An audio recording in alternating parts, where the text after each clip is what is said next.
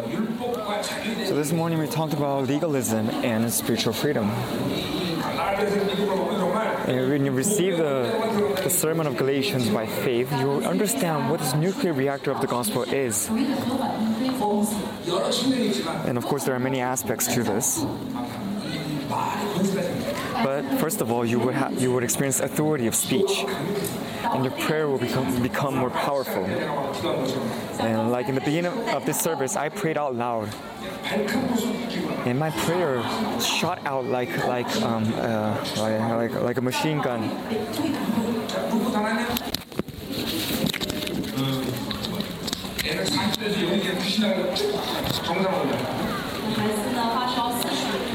Is Lupo better? Does fever go away?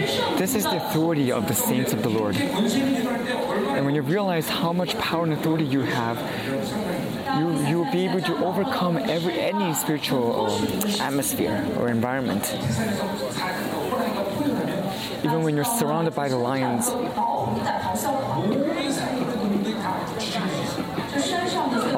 when the when the lions of the mountain gather, all other creature, all other creature living in the forest will stay silent and cower before uh, their presence. Likewise, we as the children of God should not be under their influence and should not be uh, tormented by evil spirits. When they try to come and torment you, you need to prepare yourselves to fight back, and you have to say to them, "You, you wait and see. I'm gonna, I'm gonna uh, get my uh, revenge against you." And right now, I can believe the words that are coming out of my mouth. So what is the world that it, that it has uh, power over the children of God? And this is a this is a rule that you need to understand that God has given you His power and authority. It has been you have received it as an inheritance. As you listen and receive the message of Galatians, let the nuclear gospel appear within you. So chapter, chapter 5, verse 2 through 15 also talks about um, freedom, and it uses the metaphor of circumcision to illustrate the properties of freedom.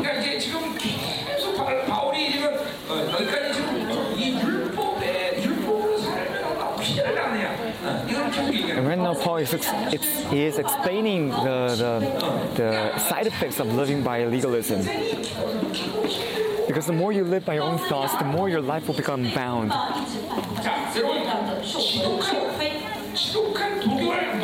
If you drink poison, then immediately you will die because of that poison.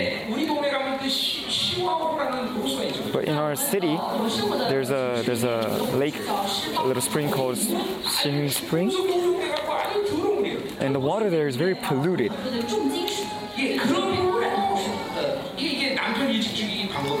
And so, if you are sick of your husband, then this is the way to um, assassinate him.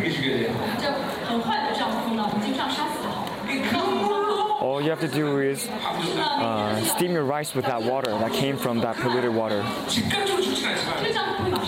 And of course, that her, your husband will not die immediately from, from that from that feast, but slowly you will start to kill him by poisoning him through his food.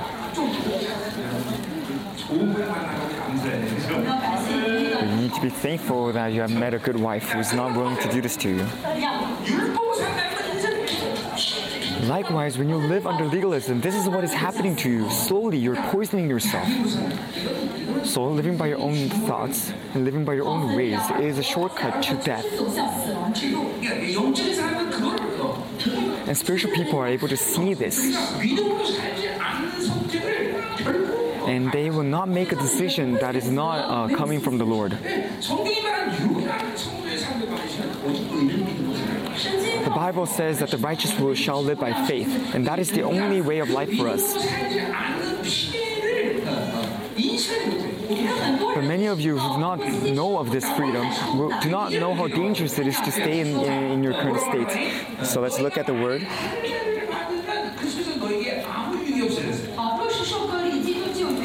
It says first, mark my words. I, Paul, tell you that if you let yourselves be circumcised, Christ will no, uh, be, uh, be of no value to you at all. To you at all.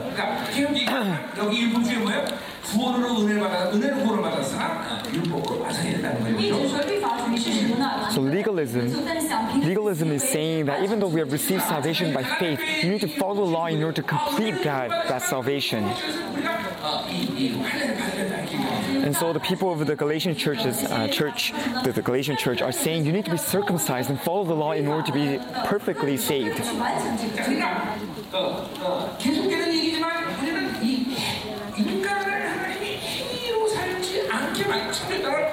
And like I said before, you need to believe that God did not create, create us to be workers.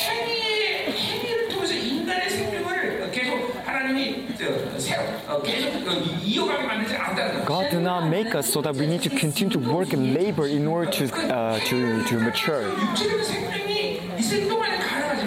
working and, and eh, working is only possible when you're wearing the flesh. It has nothing to do with the spirit, and it has nothing to do with eternity. What belongs in eternity is your relationship with the Lord and uh, and and the grace that He gives you people, humans by itself cannot be an eternal being. But when we live with the eternal Lord, we also are a part of His eternity. We by ourselves have no power over anything. We don't even have power to resolve our, the, the issue of sin. God created us so that we will maintain this relationship with Him.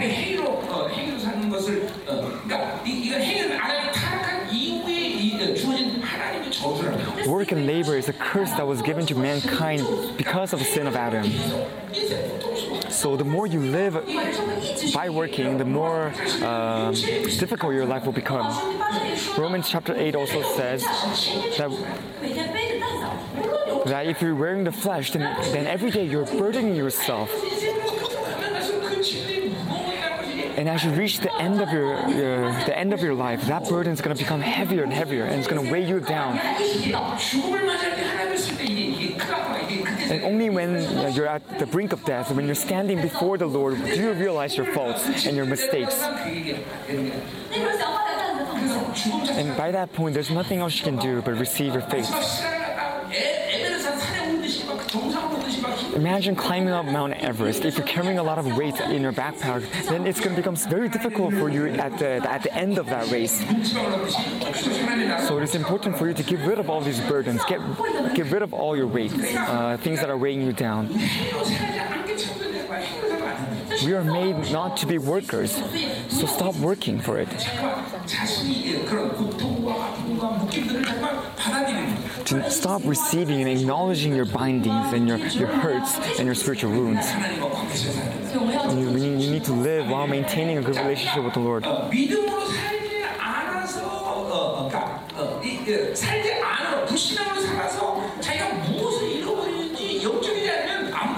if you're not spiritually sensitive, then even though you're living in unbelief, you don't know what, what sort of spiritual loss you're experiencing in 1 Corinthians, it says that you're a man of the flesh. And that means you're compromising with the world, you're compromising with other people.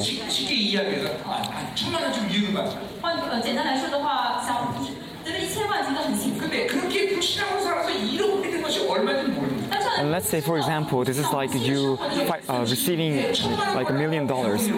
But even though you have, you're happy because you have received this, this uh, million dollars, you don't know how much you're losing because that money is uh, uh, uh, uh flowing out out of channels that you're not aware of. Likewise, when you live by the flesh, when you judge yourself according to your work, according to your achievements, then you're losing all the blessings that God, that God has given to you and people who are sensitive to the Holy Spirit will be able to see what they are losing and stop that immediately. People like Daniel when they went into the he was willing to go into the lion's den and you don't even need to think that that was a great faith that he had to use because never once did he choose uh, a deci- make a decision that is not of faith because he was a faithful man, naturally his decisions were geared towards faith. And he did not go into the lion's den thinking that he's going to survive.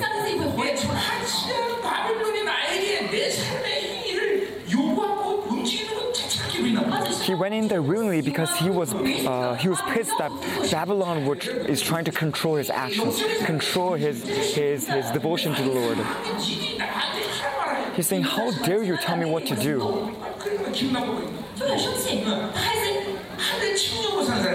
Because Daniel was a man that was un, uh, under the control of the heavenly assembly. He only received order from heaven.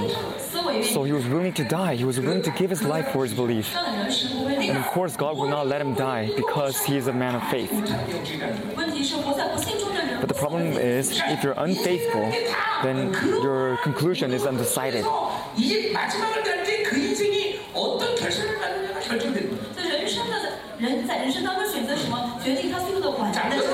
all the decisions that you make in your life will decide your ultimate fate in the end. Right now, God is leading, guiding your lives right now. He has given you all the money that you need, a million dollars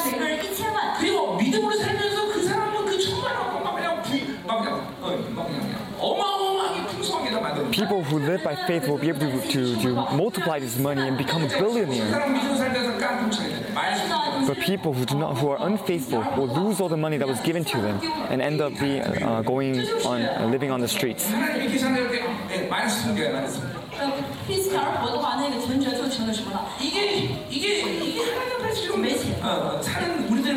This is our appearance uh, before the Lord. You need to continue to live by faith and receive the abundance that comes from God. When you live compromising with the world and living in unbelief, will cause you to lose a lot of things, and you need to be able to open up your spiritual eyes to see how much you're losing. You need to realize what you are losing when you choose to receive from the world.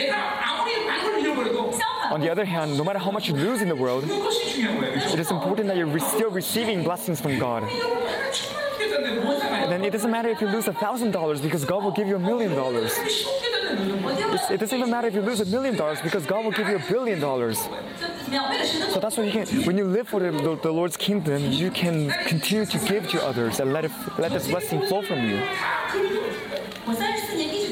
That's why for 34 years I have never kept things for myself. I let it flow to others and bless and use that as a blessing for others. And God will fill what I uh, God, will, God will cover what I need. Amen. So you need to open your spiritual eyes. You need to open your spiritual eyes in order to see what is right.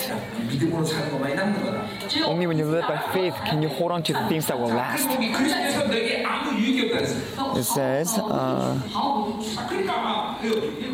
Christ will be of no value to you at all.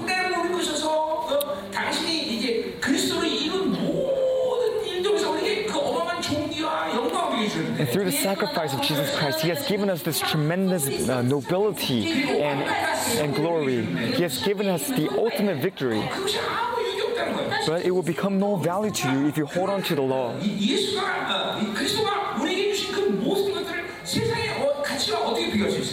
How can you compare the things that God has given to you to the things that the world gives you? It is, it is uncomparable. But you lose it, you throw it away when you choose to live by the law. So open your eyes right now and see what you're doing. And when I look at people who say they're spiritual but, but, but still live within the law, I get all, I get very upset. And I'm very disappointed in them because they do not realize how much they're losing. And they do not realize how foolish their actions are, still chasing after the world. And some of you, even though I'm speaking to you about these things, you, you will not be able to acknowledge it. I, as the head pastor, I have to look at the lives of my church members. And many times when I look at those people, I get really upset and disappointed.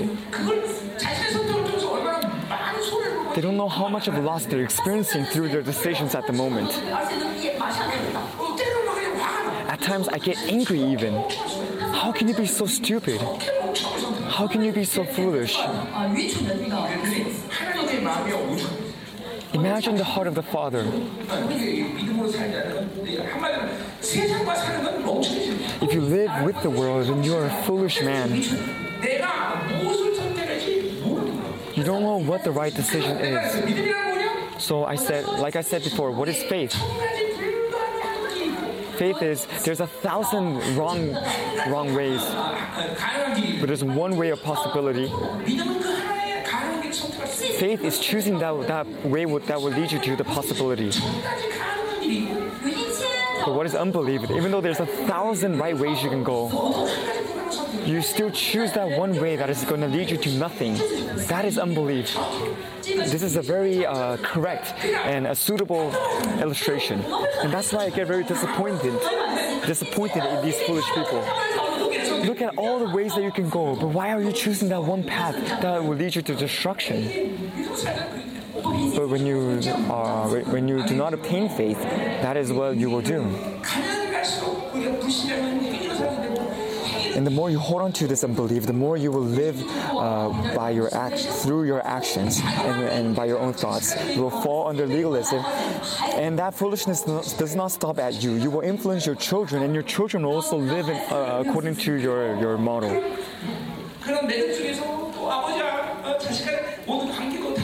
And of course, your relationship with your children and your offspring will also uh, be difficult because of your foolishness. And the sad thing is, you don't even know that it's your fault. You don't even know that you're you're living a tragic life because of uh, this law. Your whole life will be will be uh, in vain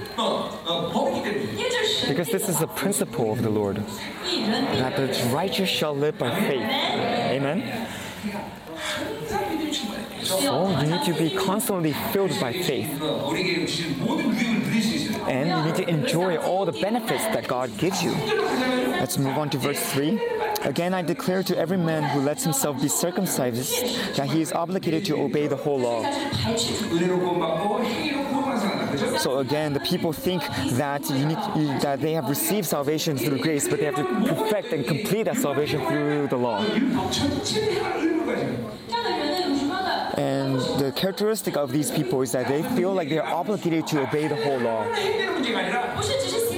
So circumcision itself, the act, is not the end.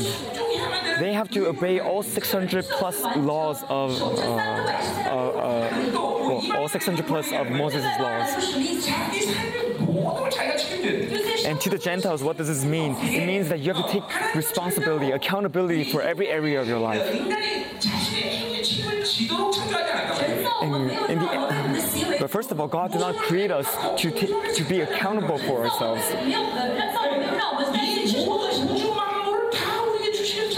He, he made us and He also gave the whole universe to us. He did not create Adam and say, Now you work. He said, I created you to have this fellowship with you. He, he created Adam so that he could enjoy the universe, enjoy the whole world. And uh, our, the reason why we need to work and labor is because of the, is, is because of the sin of Adam. But Jesus came and fixed all that. Romans chapter 8 says that we, do, we are not uh, bound by the burden of sin anymore. do not live to, to pay off our sin, but rather we, pay, we, we live for the glory of God. Why do I preach? Is it because I'm a preacher? No, I preach because I preach for the glory of God. There's nothing on this earth that I'm obligated to do anymore but to seek out His glory. I do, I do not even have an obligation to feed my children. I also do not have an obligation to pay all the pastors and the ministers of our church. We have around 50 ministers and pastors in this church, and they all have families. And during this uh, Chuseok, the Korean holiday, our church members are very kind and good. So they gave, they prepared gifts for all the associate pastors. You know, when I look at the presents that they have, that prepared, I, my heart aches because I know that they are not uh, bountiful.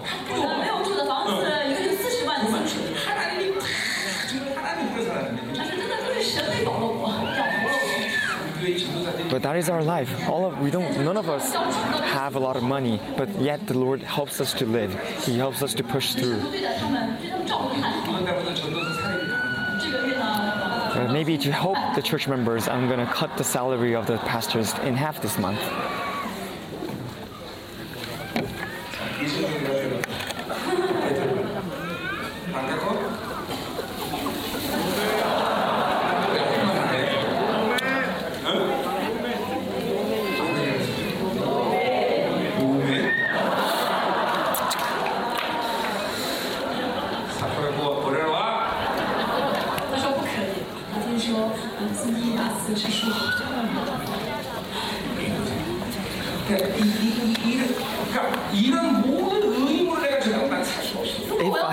bound to all these obligations, then I will not be able to survive. If you do not live by faith, but that is what you're doing, you're, you're holding on to these obligations even though they do not belong to you. So that's why you're weighed down by all these burdens. And you seek out and because you're burdened and always stressed, you, you, you try to relieve that stress through pleasures of the world, through movies, through, you, through videos through games and through sports. And the reason why you seek those pleasures is because you're weighed down by these burdens and obligations and you need to you need to reach the point where you realize that all you have, all that you have been chasing after is is is of no meaningfulness. Because in the end, that is not how God created us. We were not meant to be weighed down. We were not meant to hold on to, to, to these obligations. God made us so that we would enjoy His abundance and enjoy His glory and if you believe that, you can be touched. You can you can uh, you can you can you can experience joy because you realize that God created you so that you would enjoy this life, enjoy this life with Him. And we are so blessed. We are we are we were made to have fellowship with God, and that's why He made us in His image. But since you don't believe that you're made in His image, you seek out labor, you work to, to feed yourself, and you're weighed down by all this burden. So that's why verse 3 says, verse 2 says, uh, if you let yourselves be circumcised, Christ will be of no value at all. You need to believe fully that God takes responsibility for you, He is accountable for you the result of your actions do not belong to you. And God never accuses us of, of being in the wrong when we go through trial and error. The only thing that he accuses us of is not believing in him. This is the, the, the, the uh, parable of the one. Uh, and because I do not take account- accountability for my actions, I am filled with confidence. Imagine your father is a very wealthy man. He's a multi-billionaire. But let's say you started a business and you lost uh, a couple million dollars. Do, are you worried? Are you concerned? No, there's no issue at all.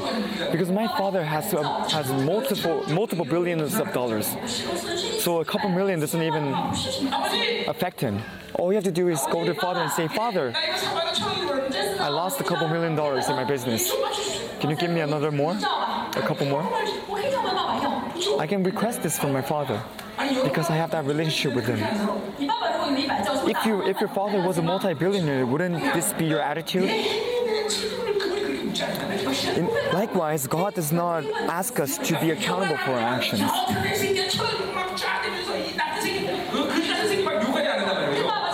father has multi, uh, when the father is a billionaire, he would not accuse the son and, and rebuke the son for losing a couple million dollars away when he was trying to to, to, to, to start his own business.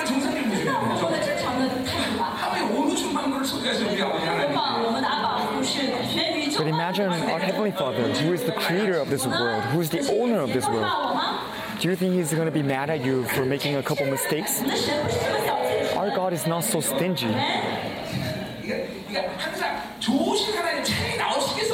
And that's why we can not help but praise the Lord for His goodness. Because we don't need to be accountable. Many people who attend churches do not understand this message and they cannot accept it. They do not understand that God is, account- God is accountable for them, that they don't have to be accountable for themselves. They say, how, how can that be true? That's not right. But you guys believe, right? You believe that God is accountable for you, right? if you if you truly believe in this, then, then the proof of that is confidence. Confidence. You have you have no concerns about. You have no fear of failure. You have no fear of, of making mistakes.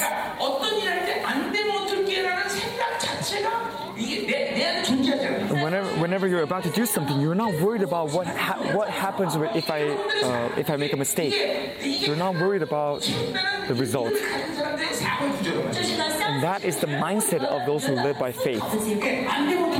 They're not worried about what happens if I fail? What if I lose it? What if I experience a loss? These thoughts do not affect the faithful man. All they think about is, is all they worry, all they're concerned about is, is this the will of the Lord? Is this the right direction? That's their only concern.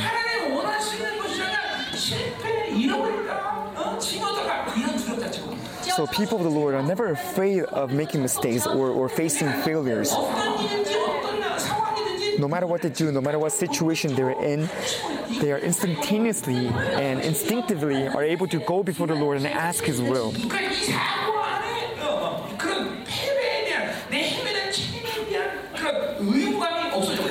obligation of feeling accountable for their mistakes or for their for their actions in their mind.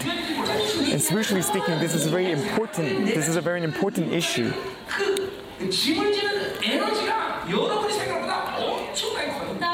The, that obligation and that burden within your mind is much more heavier than you can imagine.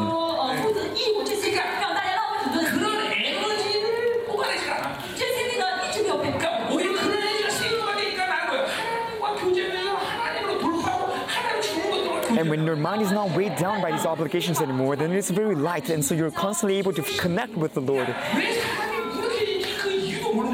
And many of you do not realize why you are powerless. Powerlessness. You're powerless because you have wasted your energy in places that you shouldn't. And it's the same with guiltiness. Why you why do you feel guiltiness? God has already taken care. He has resolved the issue of sin for you. So why you're tormented by your sins?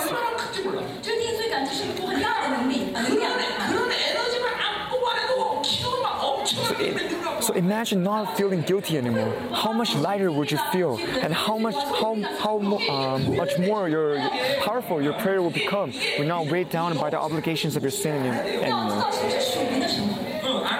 So we need to understand what a spiritual life is.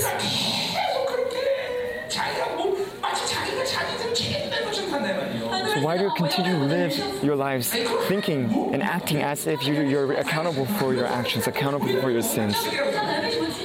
You know, it's amazing. It's almost a miracle that you're stay, you're able to stay within a church, still holding on to those obligations. I think there are many miraculous people in this church. Imagine still living uh, living, feeling that you, you, need to be accountable, uh, accountable for your actions those people, you should write your name and in parentheses write, I am God. I am in charge of myself. Why am I here? Why am I able to preach before? It's because I have casted everything to the Lord. I call him Abba Father. But out of you, some of you are unable to call him Abba Father, but Abba Uncle. You say, God is going to be responsible for this, but He's not going to be re- accountable for, for my other actions. I have, to do, I have to do that for myself.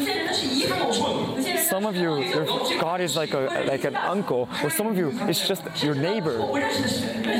And some of you, you don't even know who God is, it's just another random person to you. But no, you have to be able to call him Father. And you need to be able to everything to the Lord. Cast your burdens, cast your obligations, everything to the Lord so that you, you will be free, you will be liberated, you will feel light.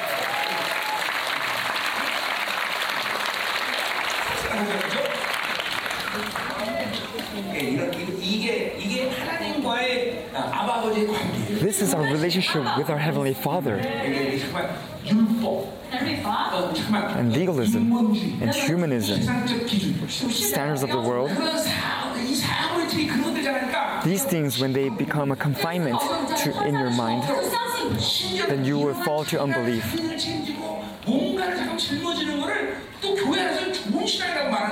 And there are some churches that actually encourage this behavior, that, that the, saying you are so holy, thinking that you can uh, that, you, that, that, you need to you know, be accountable for your own actions. They say you are a very ethical person. The churches, contemporary churches, do not say that that is unbelief. And at times, I don't even think those are really churches. Once again, God is accountable for all my decisions. God has all the answers to my problems.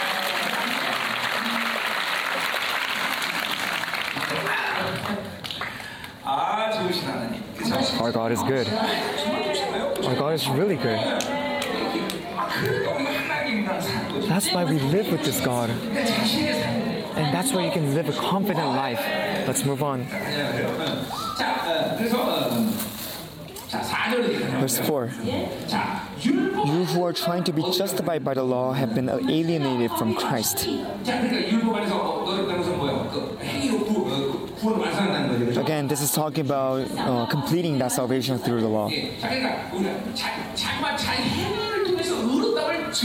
Do not try to prove your, your, your, your holiness through your actions or through, uh, prove your righteousness.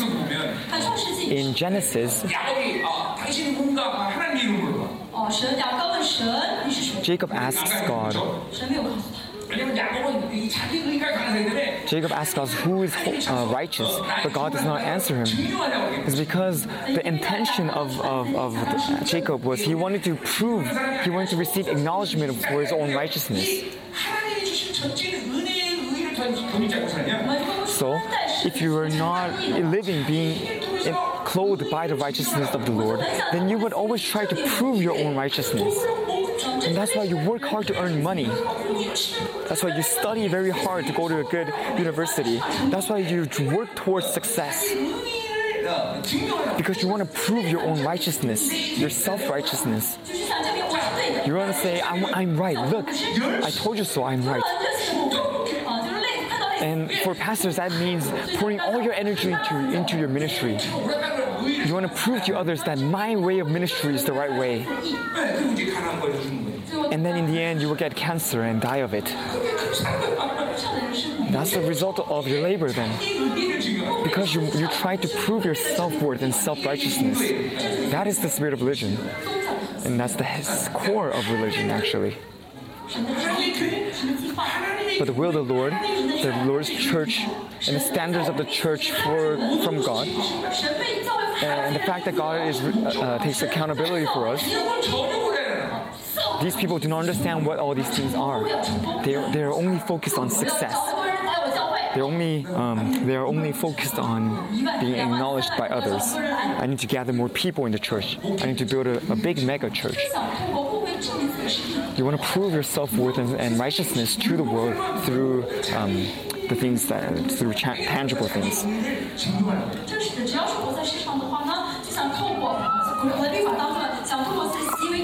And that is, that is the person that is living under this legalism. And the young people nowadays they're working out a lot because they want to form a beautiful body to prove their worth, prove their righteousness. They want to say, "I look good. I'm in good shape."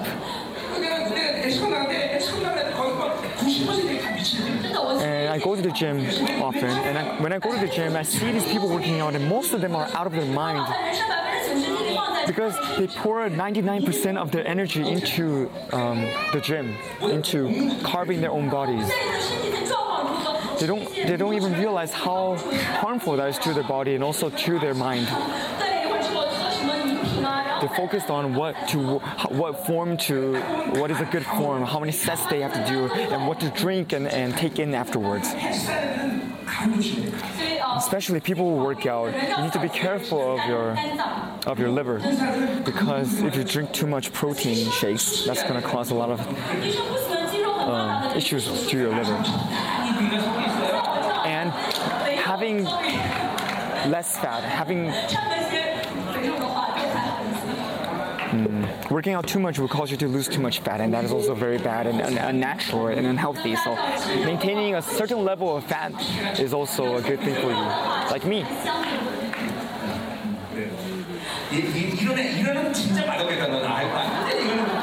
And people like her are too skinny. It's okay. If you live with the Lord, you will stay healthy. Let's continue.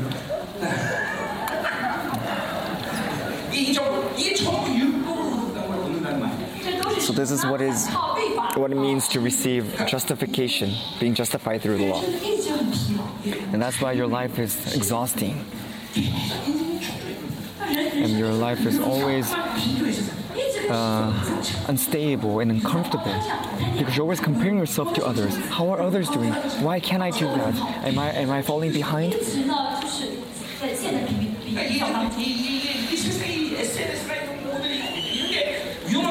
And this is why social net, uh, social networking is so dangerous because it causes you to compare your lives with others.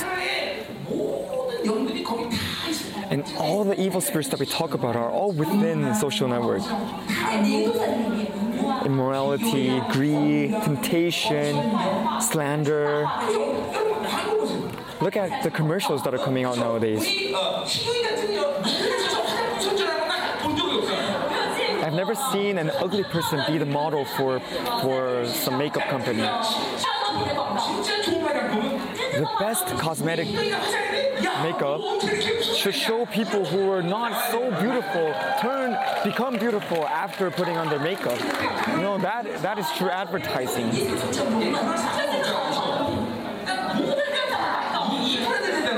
But they always bring beautiful people already that don't need makeup. And they put makeup on them and say, look how beautiful they are because of our makeup. That's what the world is.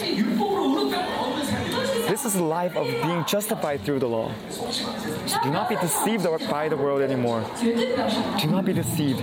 Open up your eyes wide and live by faith. You, when you live by faith and when you have your eyes open, you will be able to see the schemes of the enemy. Now let's move on. The law. when, just right the law, have been alienated from Christ. You have fallen away from grace. So we talked about the penalty of living by the law. But the biggest penalty of living under the law is you fall away from the grace of the Lord. And this is a very serious topic that Paul is talking about here. If you understand what Christ is, Christ is King. In Psalm 1, it talks about uh, Jesus being Christ. Jesus is Christ, but he is also the Son of God. But if you you have fallen away from this relationship with Jesus Christ, then that means your whole life is meaningless because you're falling away from Jesus Christ. So if you're living by the law,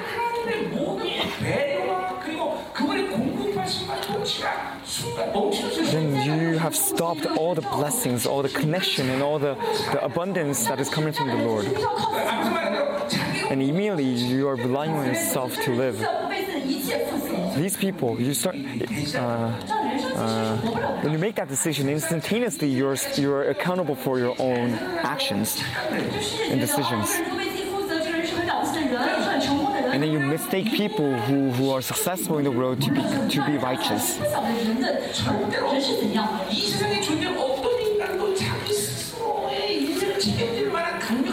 no matter how great a person is, no one on this earth is able to be fully responsible and accountable for, for their sin. No matter how great a person can be, that person will die when they get cancer. And no matter how much money a person has, if you take away that money, you will see that his true nature. And why is that? It's because we're not meant to live like that. That is not the meaning to our existence. And it is, a, it, it is the most tragic thing for you to fall away from the grace of God. And the worst thing that you can hear from God is, Do as you wish? If God says, Do as you wish? Do whatever you want. And that is the worst judgment you can receive. That is the most fearful thing you can hear from Him. The best, on the other hand, whenever you do something wrong, if God comes, comes to rebuke you, then that means God is still care, God still cares about you, and He wants you to return to Him. But he, if he stops to care about you, that is the biggest judgment that you can receive. So you need to realize how big of a penalty you receive when you when you follow the law. So what is grace then? Grace is something that is given to us in order to live. Then what is grace? Of course, we cannot fully define what grace is but the closest definition that we can come up with it is it's a gift.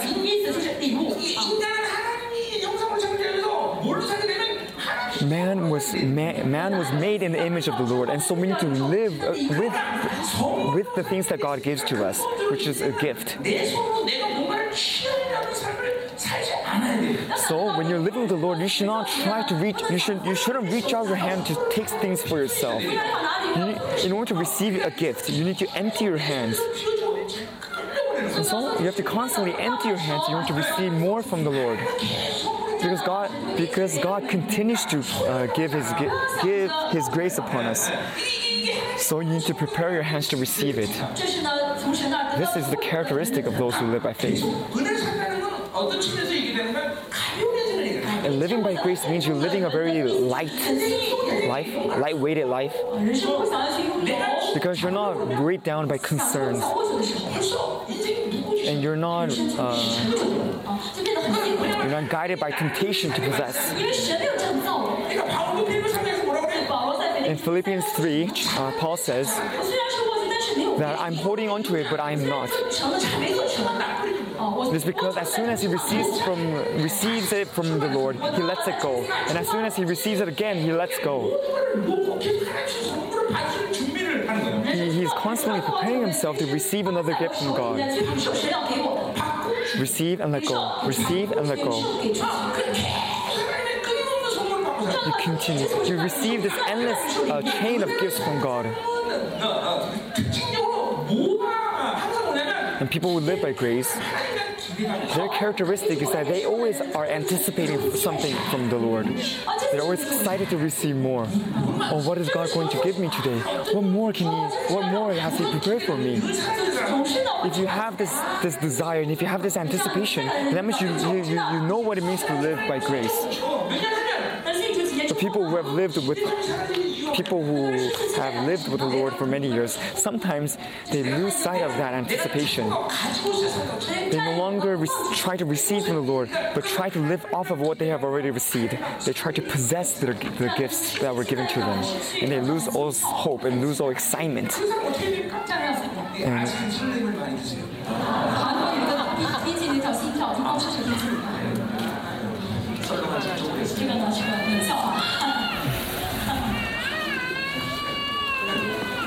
You made a joke.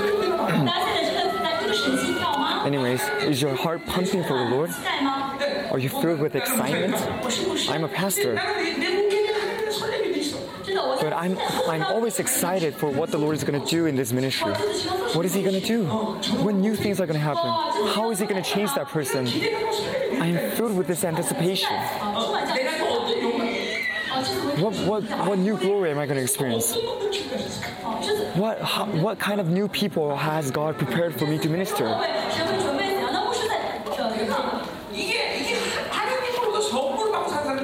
This is the characteristic of those who are living in the grace, living a life of grace. But if you live off of what you have received, then you use energy in order to protect your possessions. And that is the, the, the uh, desire for security. Then your blessings were stopped. Because you, we were not meant to, to, to, to live with uh, these possessions.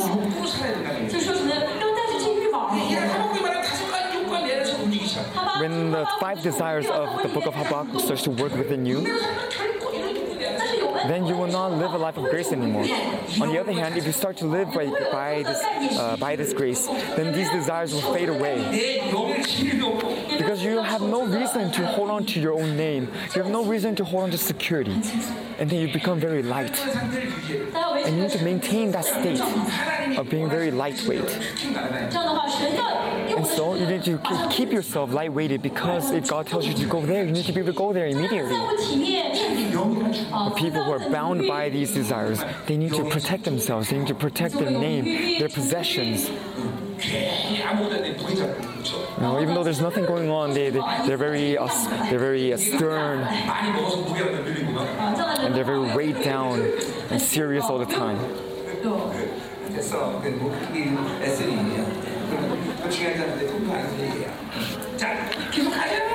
Let's continue.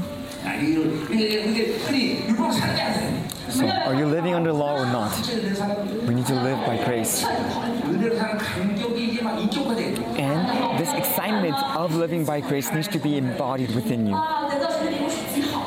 And it's very, it's very, uh, it's very amazing to be able to receive these gifts from God, because that's how we were meant to live. So you need to offer this confession. Lord, everything was done by you. You cannot boast of yourself because nothing was done to you. No, no, nothing was done by you. Everything is connected with the grace of the Lord. Everything belongs to the Lord. Isn't that so? And the more I mature and live with the Lord, the more I can uh, I cannot help but to confess this to the Lord. Lord, I have done nothing. All was done through the grace that you have given me. And His grace is amazing. It is His gift. Did I receive this great uh, Chinese interpreter through my own effort? Or even though she's not that good looking, it's fine. As long as she's able to translate, it's fine.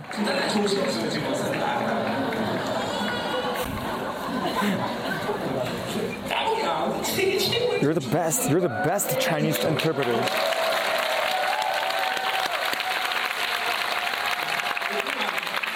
Why aren't you translating?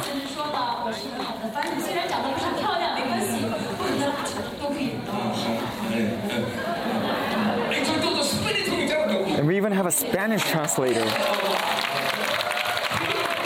He's a global translator, even.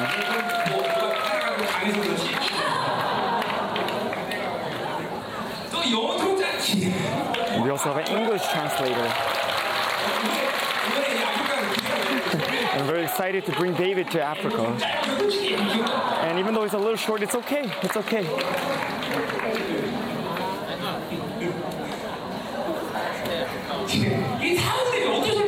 this is grace. How else can you define it?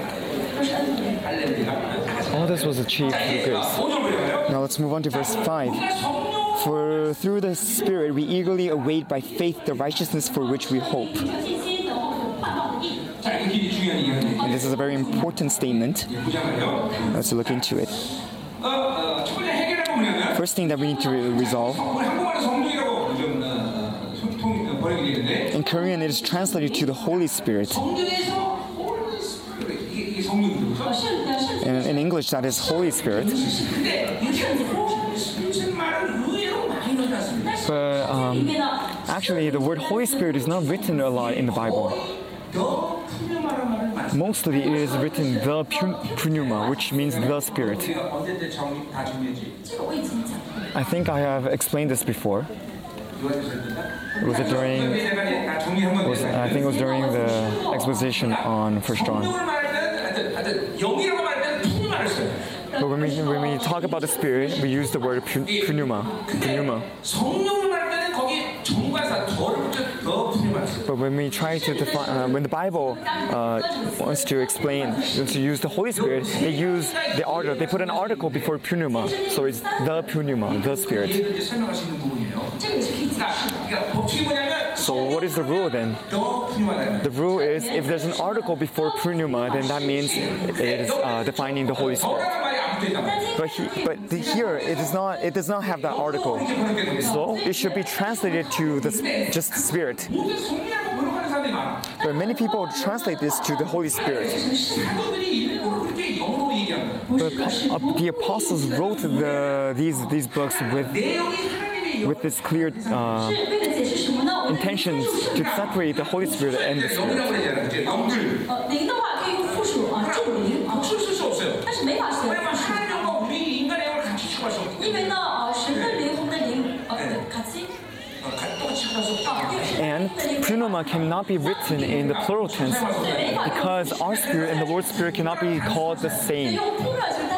So that's why pneuma is used uh, as a singular, but the article is not present before this word, before the word pneuma.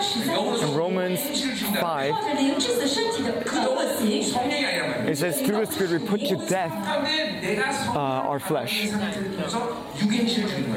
So it means when you rece- when your spirit is connected with the Holy Spirit, you're able, you're able to nullify the power of death today as well. This is not talking about the Holy Spirit, but your spirit. And that spirit is the new self. New self, which is under the dominion of the Lord. So there's no article, and that is very important. And I have, I have uh, talked about this before, so. So this interpretation is very important you cannot understand this uh, this verse uh, as the Holy Spirit. That you need to receive the Holy Spirit.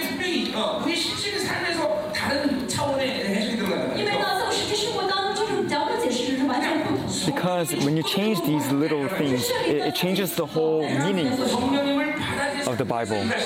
God works when God works in you when you receive the Holy Spirit.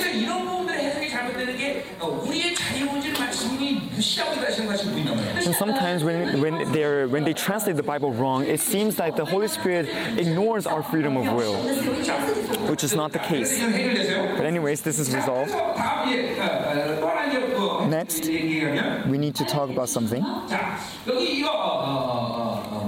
이게 역격이에요.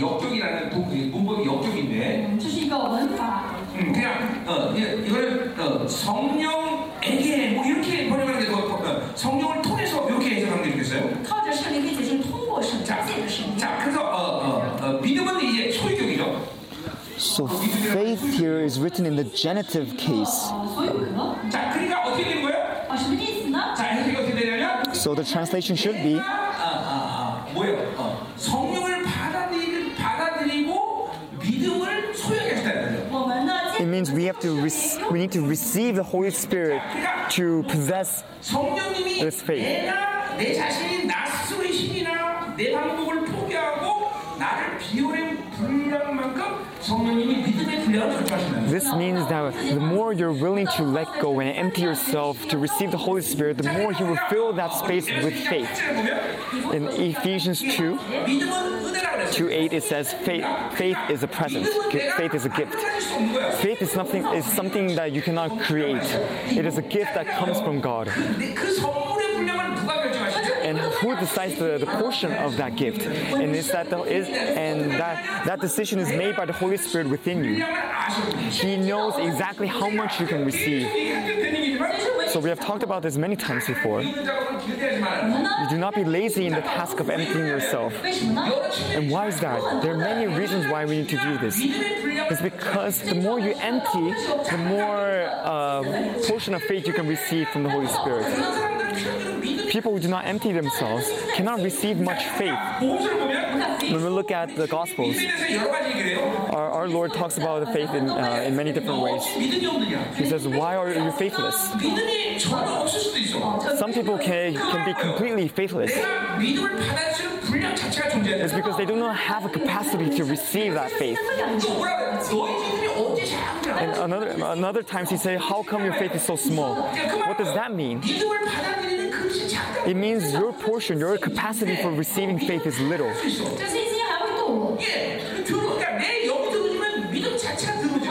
and your spirit can be defiled and become it can become polluted and that means your faith can also become be contaminated by this pollution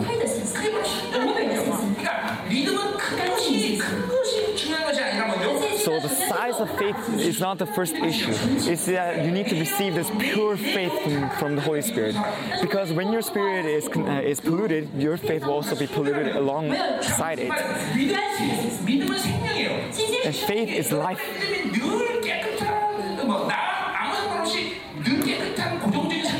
Do not think that the, re- that the faith you have received will stay pure with you no matter what you do you cannot say faith is, is, is set, that it is same all throughout its, its, uh, its form. The Holy Spirit knows exactly how much you can receive in your current state. And He decides the portion of your faith according to how much you have emptied. In that sense, faith is a gift. This is the relationship that the Holy Spirit has with faith. But if you are, not, if you do not empty yourself, if you do not maintain holiness, and if you live according to your own thoughts, then you're faithless. Because faith cannot be given to you, it cannot be applied to you the Bible, the, the Lord says, even if you have a, a, a, faith the size of mustard seed, that was still God was still able to work through that faith.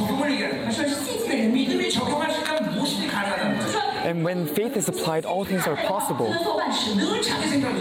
But people who live by their own thoughts constantly, they live by the standards of the world, they live according to their own situations, then the Holy Spirit within you cannot decide how much faith you, you can receive.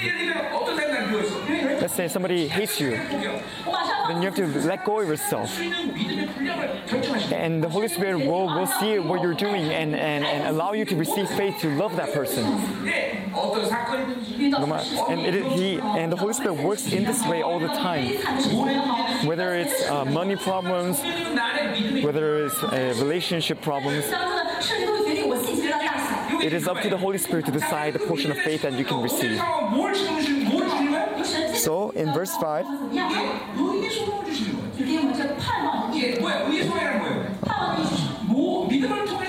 through this faith, we are able to receive this righteousness.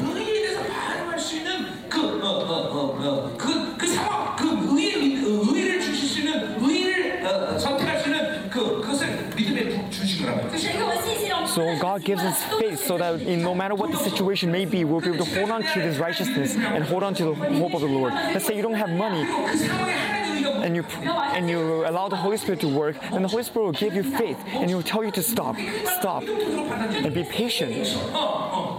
And you, you will be able to uh, prepare yourself to receive um, the Lord's answer.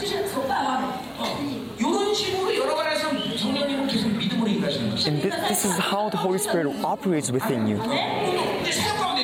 Let's say you're in the midst of ministry. You need to heal somebody.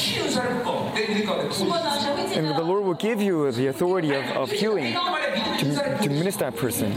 But first, He will give you faith in order to act, uh, in order to, to engage in this ministry. And all the things that come, those, the spiritual gifts and all that, will come through this faith. And so you need to always maintain this relationship of righteousness with God. And relationship of righteousness means you're constantly emptying yourself, emptying yourself in your own thoughts, emptying your, your, your, your, your uh, yourself of, of all your thoughts and your, your expectations and your own experiences. Let's say somebody hates you. You do not immediately hate that person back, but rather you let yourself go. And you empty yourself so that the Holy Spirit can decide your portion of faith and give you strength to love that person. This is how the Holy Spirit operates. In, tra- in verse 6, it also says the same thing For in Christ Jesus, neither circumcision nor non circumcision has any value.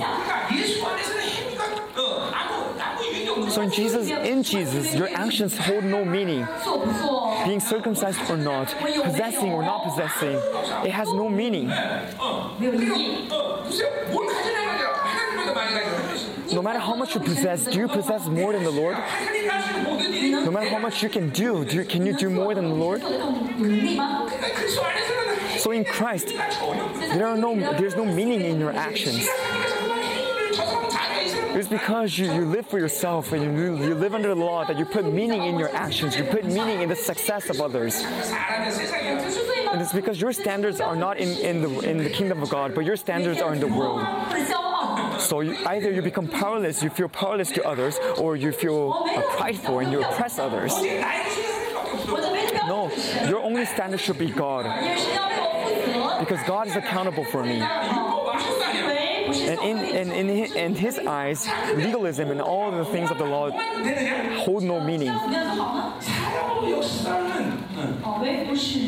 And the, verse 6 goes on to say the only thing that counts is faith expressing itself through love.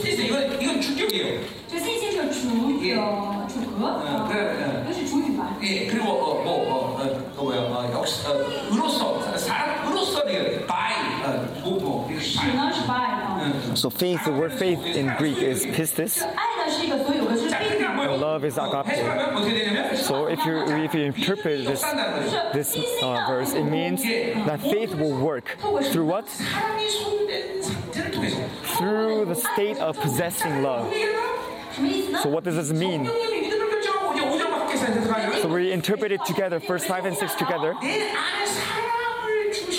It means the Holy Spirit decides our portions of faith, and He and and and that is expressed through the love that is the love that comes from God. So, so somebody hates you. Let's go back to that analogy. Somebody hates you, but when you're able to let go of your, your anger, you'll receive the faith of the Lord. You'll receive His love and His hope. And with that love, you'll be able to love others. Love that person that hates you also, what does it mean to live with the Lord in righteousness? 99% of the time, He will tell you to prepare your bowl of faith, your capacity of faith. And the, the more you empty, the more He's going to fill that, that, that portion with His faith. And in that bowl that you're prepared, He will also put His promise and His covenant. And with that faith that He has given you, you will be able to proclaim and fulfill this promise that He has given you. This is how uh, the Holy Spirit operates within you, and this is how you maintain your relationship with the Holy Spirit. So, what do we need to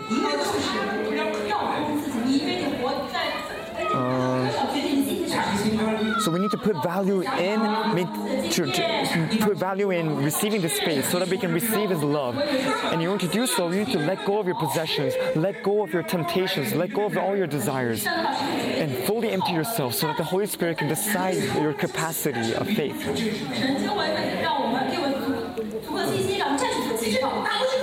And when He gives you this faith, you'll be able to overcome. You will be able to overcome any situation and any of your problems that may arise. Power, anointing, and spiritual gifts all come from your portion of faith. So I should rely on the Holy Spirit.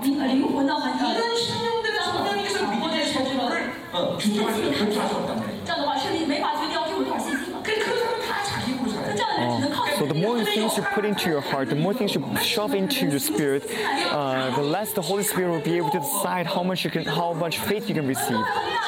So even though anointing is being poured upon you greatly, your your channel for receiving that anointing is very narrow and very small because you have not allowed the Holy Spirit to decide your portion for you. Why is that? It's because you live by your thoughts. That's not, this is different from being spiritually dull. It has nothing to do with being spiritually dull. It's because you're not, you, you did not allow the Holy Spirit to decide your portion of faith. You're not allowing Him to work within you. Some of you are like that. You need to break your, your mind. You need to break your thoughts. Or, or if you don't do it, then uh, you will continue to hinder the work and limit the work of the Holy Spirit. And this is a very important revelation that Paul is mentioning here. And because Paul himself has experienced this through his spiritual life, that's why he can uh, explain it in these words. And when I look at um, these these um, commentaries, many people get this wrong. Because I have lived with the Lord also, uh, that's why I can clearly explain this, this principle. So the most important thing for us is to be in the state where we can receive from the Holy Spirit to maintain that relationship of righteousness with God and allow the Holy Spirit to decide your portion of faith. So when we talk about faith, we need to talk about these two aspects. We need to be careful that the faith that we have is a pure faith, a clean faith. You cannot allow uh, doubt and unbelief coming to your faith. You need to hold on to this pure and, and clean faith, a faith like a, a child, an innocent faith like a child. But if you're filled with your own thoughts, then it is impossible for you to live a life of faith. You need to become innocent and childlike. If God says it so, then you need to believe it is so. What is the second thing? is that you need to receive a big portion of faith. Because if your faith is small in scale, then you will not be able to manifest great works, great miracles. How do you, how do you um, expand your faith in. is continuing to empty yourself and allow the Holy Spirit to decide that this person is ready to receive a bigger portion of faith. I have read a book before, and potters, people who make pots, potters, in order to make a masterpiece, they break around 150 pots before finally making a masterpiece. They, were, they would form this pot with their hands. They would look at it at all angles to see if there's any imperfections, to see if it's good. You know, they're all very uh, hot tempered because as soon as they see something wrong, they would sma- imme- immediately smash on the ground and begin again. And if they find another mistake, then they would break that pot and start over again. And finally, after 150 times, they would be able to make a masterpiece. Likewise, we need to continue to throw away our pots. Throw away our pots until we receive a bigger one. Then you will receive a perfect, a, a masterpiece.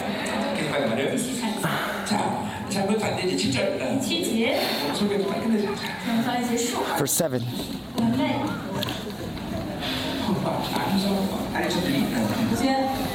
Mm.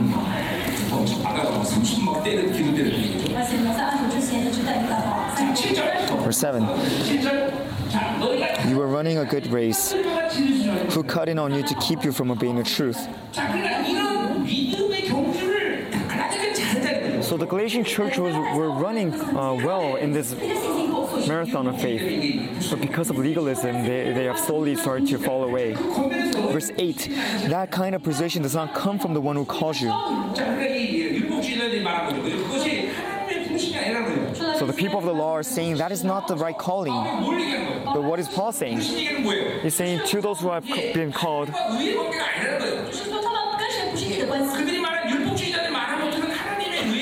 Paul is going against uh, the people of the law, saying what they're what they're um, saying. What they're claiming does not come from this relationship of righteousness with God.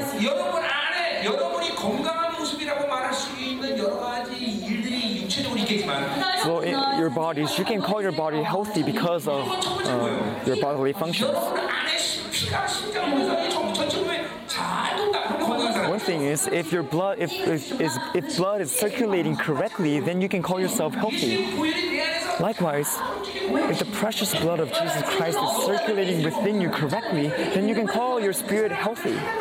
Because that person is always meeting the Lord and encountering God. And this is one of the most important aspects of your life. That you're that with the blood of Jesus, you're able to go before the Lord and, and meet him. And when you and, and when you're able to pray to the Lord and allow, allow Him to come and reign over you, and then you can call yourself healthy in spirit. This is the relationship of righteousness.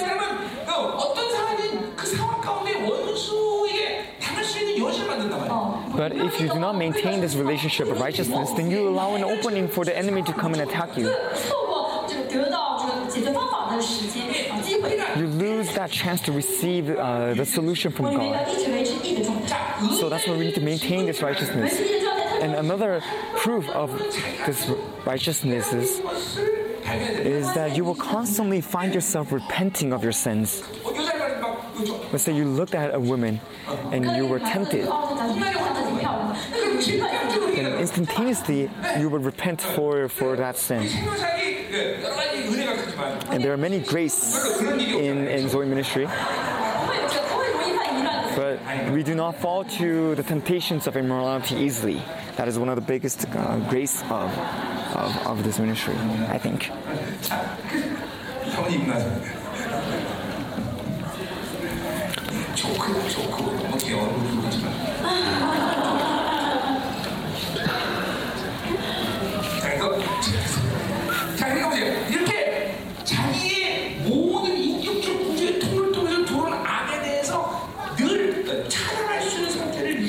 to maintain a state where your spirit is able to cut, to uh, d- deter yourself from committing these sins. You know, at, some, at some, sometimes you will commit sins that you're unaware of, unaware of, but the Holy Spirit will help you to repent of those sins immediately. And as you continue to do so, you you you would. Uh, be able to keep yourself from committing, committing these sins unawareingly.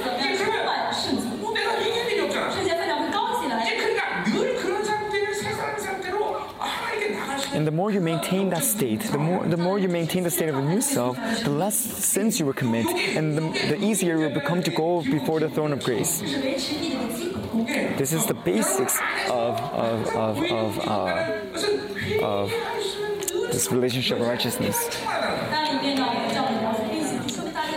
Through the blood of Jesus, you need to allow Him to help you to repent of your sins.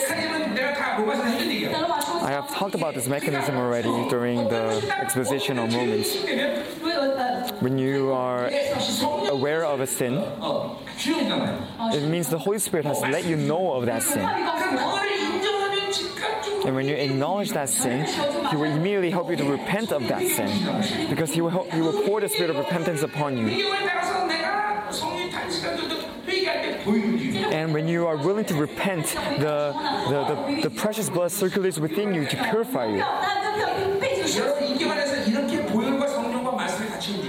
So this is how the Holy Spirit, the Word of the Lord, and the, the blood of Jesus operates within you.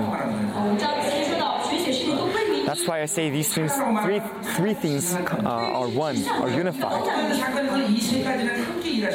Because in every situation, these three elements work together to purify you, to keep you righteous. And this person, as he relies on uh, this water, blood, and spirit, will be able to maintain the state of righteousness and become like Jesus every day, even when you when you wake up in the morning, you can meditate upon the, the, the word of the Lord and and and uh, evaluate yourself to see whether or not the water, blood, and spirit is operating within you. And the more you do so, the, the more you will be amazed at the, uh, amazed at the function of of of, of this uh, gift.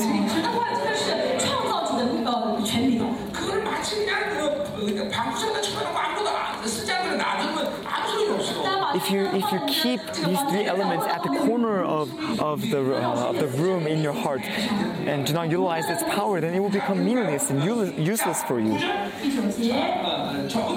Verse 9 A little yeast works through the whole batch of dough. This is legalism. The yeast is legalism in this, in this illustration. Because if you allow a little bit of legalism to come into your spirit, then it's going to work through the whole, your whole spirit and affect, affect everything. So that's, that is why we have to be sensitive to the Holy Spirit and be, especially be sensitive when sensitive not to receive other things.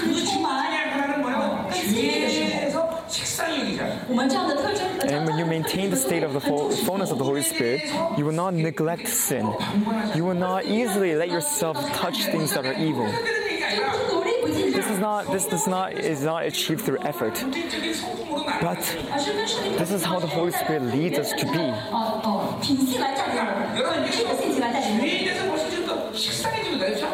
let's say uh, right now if you have um, if you have started to neglect your sins if you just let yourself sin uh, easily, then that means you have become insensitive and you and you you can no longer see the light even though the Bible says that the Holy Spirit leads us from glory to glory, you have lost sight of that glory. So do not let this yeast spread through the batch of dough.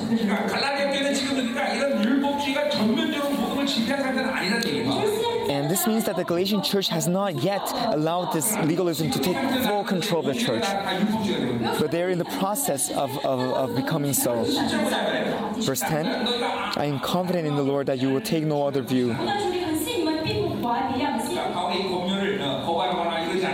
It means that the the Galatian church is still uh, trusting Paul and obedient to the words of Paul. The one who is throwing you into confusion, whoever that may be, will have to pay the penalty is saying, Paul is not telling, uh, rebuking the Galatian church, the Galatian church, but rather he's rebuking the, the other false prophets that are that are spreading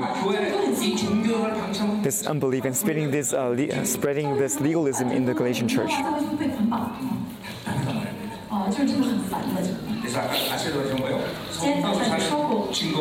Like I said in the morning, the true proofs of you living by the Spirit mean, uh, means you have spirit, you have um, freedom, and you are holy. Holiness and freedom are always a package. So, if your church is a church of the Holy Spirit, that means your church can maintain its holiness and maintain its freedom.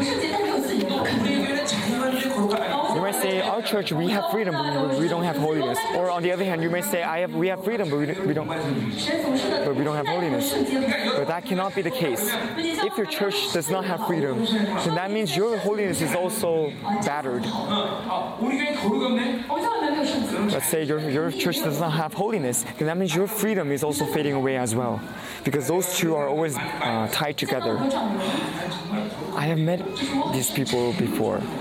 They say, I know what holiness is, but I'm not free. But he is deeply confused.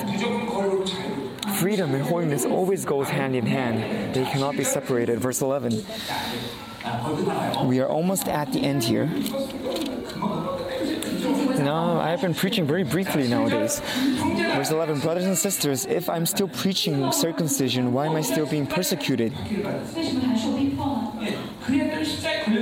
In that case, the off- offense of the cross has been abolished. So, what is Paul trying to say here? He's, he's asking, is it, legal, is, is it the law or is it grace?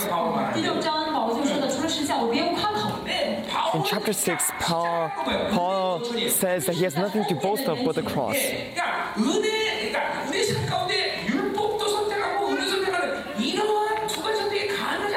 in our lives, it is impossible for us to choose both the law and grace. There's a clear difference between the two, and you need to, to be clear in this matter. Are you going to choose the cross, or are you going to choose your own possibility? Are you going to live by your own strength, or are you going to live by grace? This decision needs to be clear within within your lives.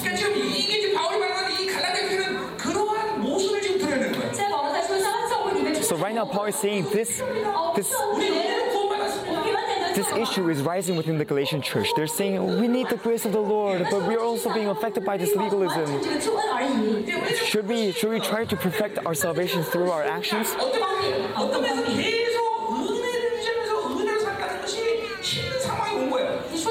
So now they're reaching a point where it is difficult for them to maintain that life of grace during the when, the when, the Israelites were under the control of the Roman Empire, they were they were um, easygoing uh, on on on um, to the Jews, but they were very harsh harsh against the Christians.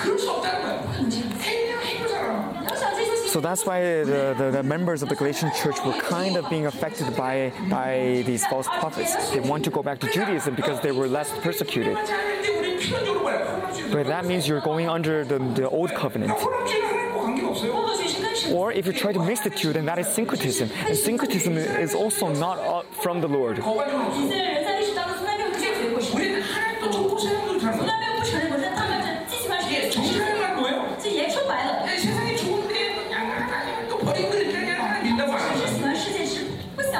And many believers, they never say they are gonna, uh, they're gonna, they're gonna. Um, give up their faith, but they say they want to receive the things from the world and also receive, receive things from God. They want the best of both worlds.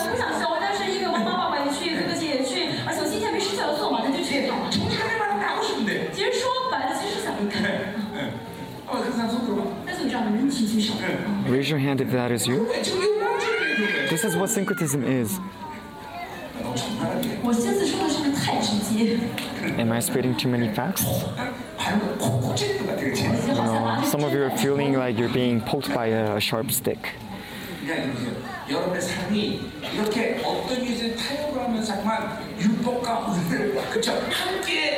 So do not think that you can compromise grace with the law and allow syncretism to happen.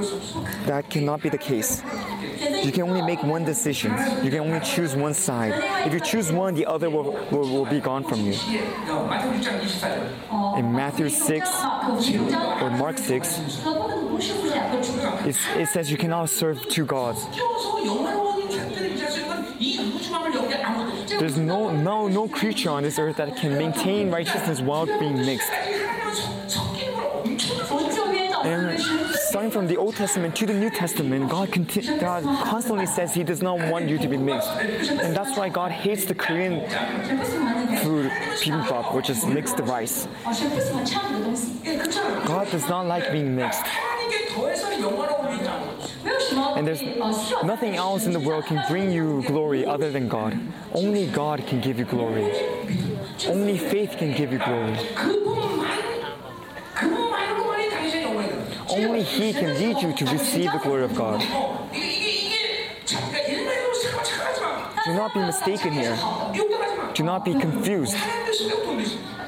You want God, but you also want money. You cannot, that cannot be the case. You can only choose God. You can only choose one. You need to, God is absolute. He is an absolute God. And we say God is one. There's only one God. So when you live with the Lord, you're living a, a, a life of monism. There's no duality. You cannot serve God and also serve other things. In that aspect, living a spiritual life is very easy because if you if you keep God as the absolute uh, number one, the, the only one Lord of your life, then everything else becomes very simple because every decision is made by Him. All you have to do is follow His orders. Even the matter of life and death is decided by God. So, what is the kingdom of God? When God is the absolute God and when He is in full control, that, that area, that place is the kingdom of God. But when you add other things into it, it becomes your kingdom. Then you're using the name of the Lord.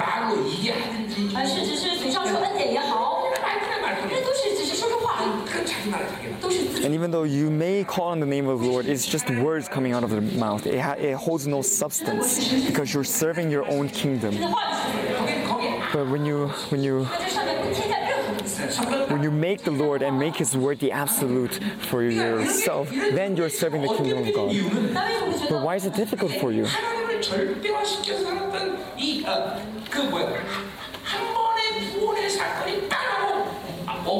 It's because you have not met that Damascus event where God became your absolute God and is your absolute Savior. Or you have met that event, but you have fallen under religion and become mixed.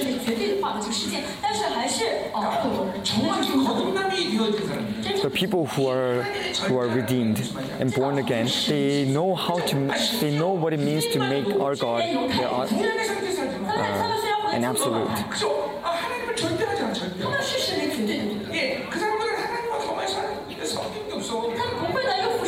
these people do not know what, how to serve other things when they're serving the Lord. No, the Spirit of God has been given to us. So how come? How could you allow some other thing to come into you? How could you imagine to serve some other idol, some some, some other god? So do not do not set the wrong course for your spiritual life. Do not try to resolve issues without the Lord. Do not try to use the Lord just as a, uh, as a, as a source of blessing. You need to be satisfied with God alone. You need to live for God. You need to say, God, you are my everything. So, Lord, if you wish to bless me, then do so. But I want you.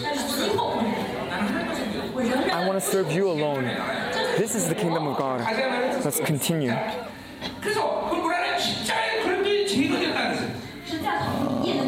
In that case, the offense of the cross has been abolished. In 1 Corinthians,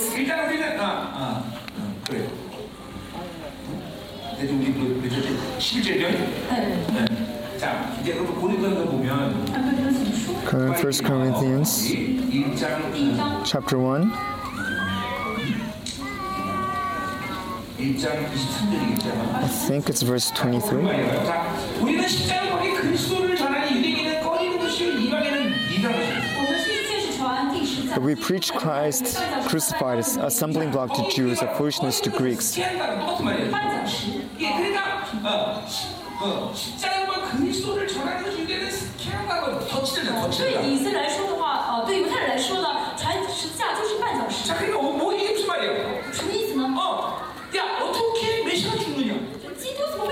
So to the Jews, to the Jews, um, Christ cannot be the Messiah because he was crucified, because he has died.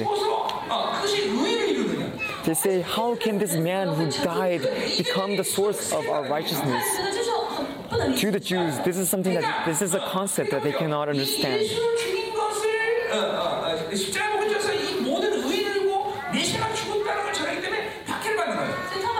And that's why the Christians in that age were persecuted for their faith. Because to the Jews, they were serving a man who has died.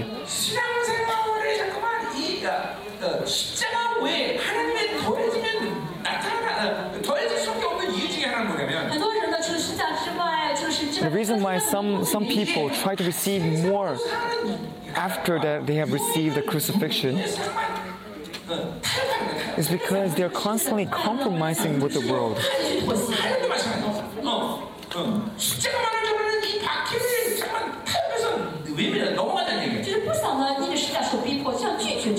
And they're compromising because they, they do not want to be persecuted for their faith.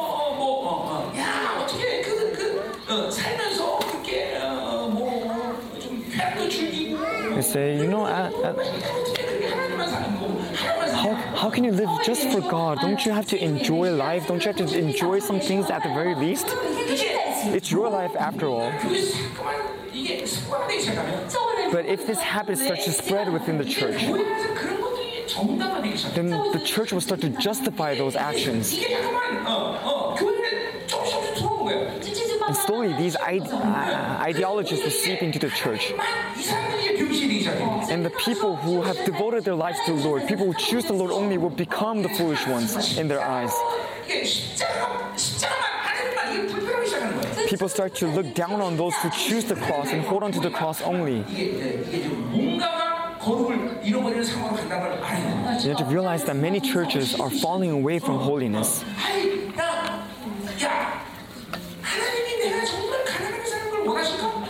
Does God want, really want you to live in poverty? If you really don't have money, then why don't you cut down on your tithes? Why don't you just give 90% or even 80% of, of, of your tithes? Then you're compromising the word of the Lord, you're compromising the promise of God. And even though this is a simple analogy, Slowly, the church starts to compromise on these little things. And they compromise the standard of God. Then the kingdom of God fails to be uh, in, that, in that church. I always say that the correct way, a correct path of, of, of faith will always be faced with persecutions.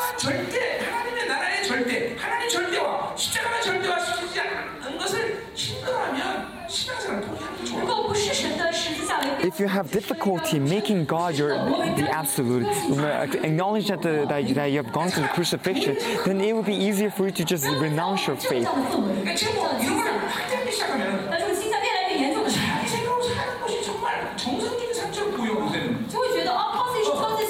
And the more you live in that state, the, uh, the easier it becomes for you to live by your thoughts. You will live under the control of your moral ethics or, or your reason and rationality, But people of the Lord know how the kingdom of God works. They know how to, to, to, to, to stop their own thoughts and put down their thoughts to, to follow the Lord. So the only standard in the church should be the Lord. Only the Lord and the cross. If the church compromises on this fact, then it will die.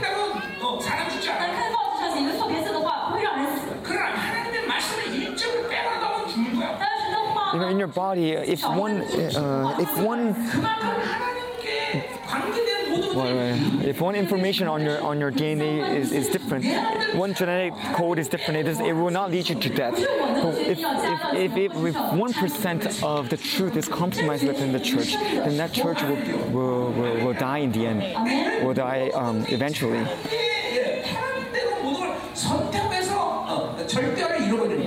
So do not choose an easy life. Do not choose according to your own standards. That is the quickest way for you to be polluted, to be for you to become corrupted. You need to set God as your absolute standard. You cannot compromise on this fact. Let's continue.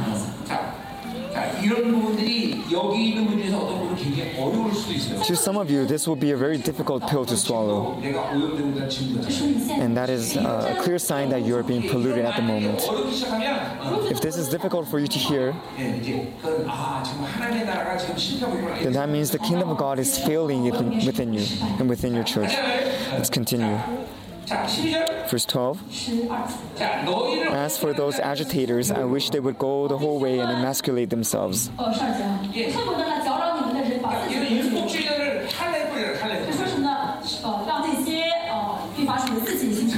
So Paul is saying I, he wishes that they would go and circumcise themselves.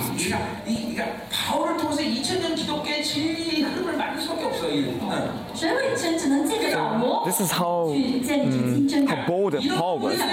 He would go out of his way to mock those who are going against the, the truth of the Lord. And that's why God could not help but use Paul to change the course of, of, of, of, of, the, um, of Christianity.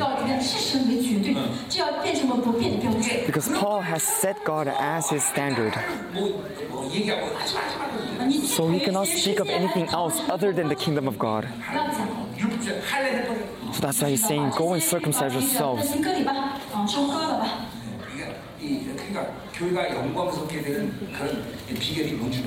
And God, uh, Paul knew exactly what was the key to keep the whole the church holy.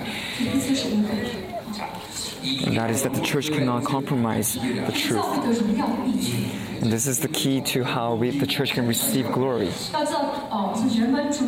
need to realize how critical and dangerous uh, humanism and legalism is. Verse 13 You, my brothers and sisters, were called to be free.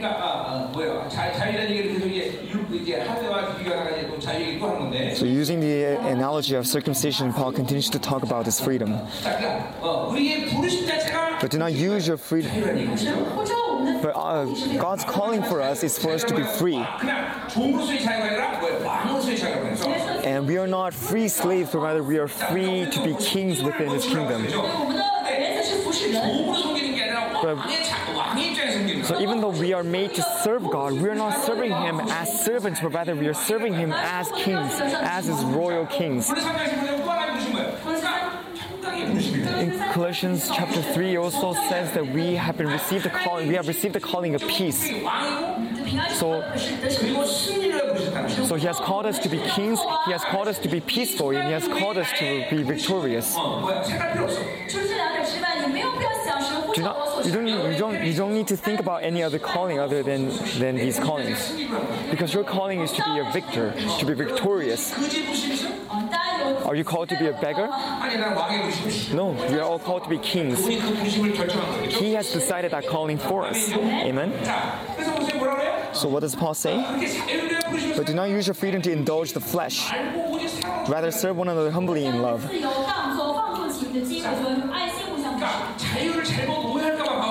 I'm saying this to clarify what freedom is so that they will not be mistaken. Freedom is not freedom does not mean you can do whatever you please. Freedom is the power to, to reach the goal that God has set for you. That goal cannot be reached through your own strength. When you're fully dependent on God, when you're unified with God, that's when it is possible. And because it is possible, everything else is possible in God. Simultaneously, everything is also impossible. The important thing is whether He wills it or not. And in 1 Corinthians also talks about this. 1 Corinthians chapter 8. 1 Corinthians chapter 8.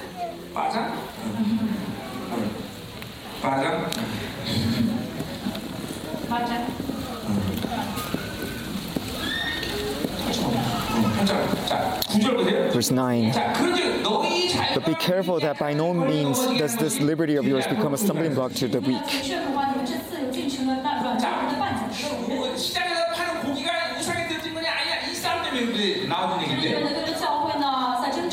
It was because the Galatian church were, were, were, debating whether or not to, to eat the meat that was being sold at the market because all those meat were before the, the were, were given as sacrifices to the idols. But it's fine for them to eat that meat, but if eating that meat uh, causes others to lose faith, then Paul says he will not do so. Verse 13. Uh, therefore, if food causes my brother to stumble, I will not eat. I will eat no meat. Furthermore, that I don't cause my brother to stumble. If my actions cause others to stumble in the faith, then I will become a vegetarian. This is freedom. This is true freedom. Everything is possible, but simultaneously, everything is impossible. In chapter 9 also goes on to say in verse 19. For though I, I, I was free from all, I brought myself under bondage to all. 이게 나는 어, 내가 가진 자유 원리를 모든 사람이 누릴 수 있단 말이야 我呢 So with the freedom I have, I can I can go, I can be above everybody else. But if I I needed to serve somebody else, and I would I would be willing to go under that person. This is freedom. So up until now, we have talked about freedom in the aspect of the authority of a king. And the authority of the king allows us to love. And with this love, you can decide what to do or not chapter 10 verse 23?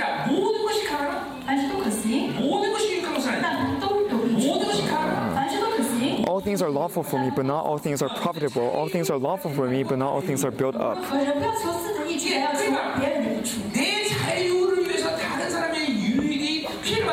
So my freedom cannot cause, cause others to stumble. Do not let your freedom become something negative to others. So does that mean you have to constantly be worried about what to do? No, when you're controlled by the Holy Spirit, when you're controlled by the Word of God, the Holy Spirit and the Word of the Lord is always focused. The direction is, always faced, facing the love of the Lord. And so within that love, you will know what to do and what not to do, whether to go or not. That decision is made by the Holy Spirit in me, within you.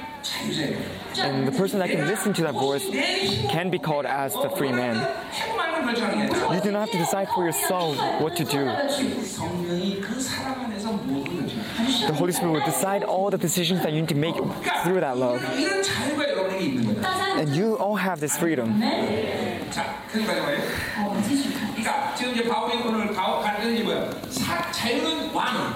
So Paul, through Galatians, is saying freedom is the king. But being a king also um, involves the, the love of the king. So through that love, you can you can um, make this decision. So when you're filled with the Holy Spirit, you're also filled with love. You're, if, when you're filled with the Word, you're also filled with love. And through this love, you understand what true freedom is. Verse 14. For the entire law is fulfilled in keeping this one command love your neighbor as yourself. Do not steal. If you love, you do not steal. Do not look upon somebody else's wife. If you truly love, then you will not fall under these temptations if you're if you if you love, then you can embrace all. So true freedom comes from love. If you love, then you will have freedom. Lastly, verse 15 If you bite and devour each other, watch out or you will be destroyed by each other. What does this mean? So, right now, legalism is causing a big influence uh, in the church and not only to fight against legalism and fight with the people that are spreading legalism, but you need to love one another, forgive one another, and, and become unified with one another. I'm not telling you to fight amongst yourselves with these uh, different different uh, debates. So today we have finished legalism. Starting from tomorrow morning, we're going to talk about syncretism. Starting from verse 16 of chapter 5 to uh, to to verse 26, and then today tomorrow we're also going to finish chapter six and finish Galatians. Are you getting a grasp of what it means to live by faith? We need to continue to become sensitive in the Holy Spirit. Let's pray.